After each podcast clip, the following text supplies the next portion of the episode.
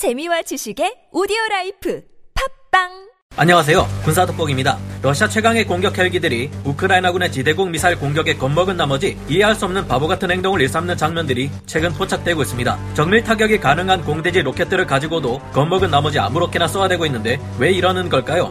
여기에는 분명한 이유가 있는데 그 이유가 정말 황당합니다. 러시아군이 협상에서 좀 더 유리한 고지를 차지하기 위해 노력하고 있지만 갈수록 피해만 커지고 있는데요. 러시아군 공격 헬기들은 현재 무엇을 하고 있는지 좀 더 자세히 알아보겠습니다. 전문가는 아니지만 해당 분야의 정보를 조사 정리했습니다. 본의 아니게 틀린 부분이 있을 수 있다는 점 양해해 주시면 감사하겠습니다. 최근 우크라이나에서 올라온 영상 중 하나가 정말 이해할 수 없는 러시아 공격 헬기들의 공습 장면을 보여주고 있습니다. 이 영상에서 공습을 수행하는 첫 번째 헬기는 세계 최강의 공격 헬기이자 미국의 아파치 공격 헬기를 잡기 위해 나왔다는 카모프 52 엘리게이터 공격 헬기이고 두 번째 나오는 헬기는 밀 28 하보크 공격 헬기인데요. 최근 3월 17일 현재 상황을 전하는 여러 SNS와 The Aviationist 등의 해외 언론 보도에 의하면 최근 우크라이나 내 주요 격전지에서 러시아군 헬기 격추 수가 급증하면서 러시아군의 헬기 조종사들이 겁먹은 나머지 정밀 타격을 수행하는 것을 꺼리고 있다고 합니다. 이를 증명하는 영상도 함께 공개되었는데요.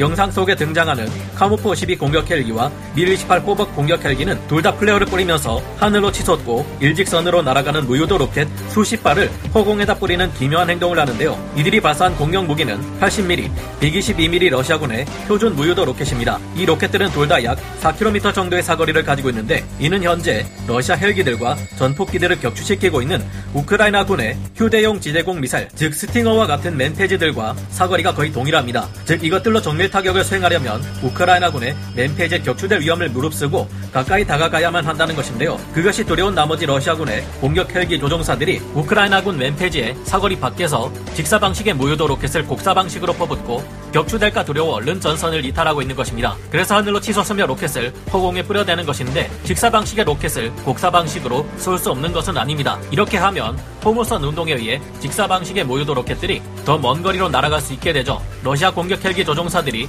로켓을 다 쓰고 오라는 상부의 명령에 따르되 죽기는 싫으니 이렇게 하고 있는 듯 보입니다. 해당 장면에서 볼 수 있듯이 이렇게 하고도 격추될까 불안한지 적 미사일을 교란하기 위해 플레어를 있는 대로 뿌려대고 있는데요. 다만 그 정확도는 크게 떨어질 수 밖에 없는데 이런 방식의 운용 방법이 이전 러시아군에 존재했던 것도 아니고 이런 방식으로 쏴제낄 경우 2차 대전 당시의 폭격보다 정확도가 더 떨어질 수밖에 없습니다. 이 로켓들은 아무 곳에나 떨어질 수 있는 만큼 러시아 아군들이 맞을 수도 있고 군인이 아닌 사람이 맞아 심각한 인명피해를 초래할 수도 있는 전쟁 범죄가 될 수도 있어 문제인데요.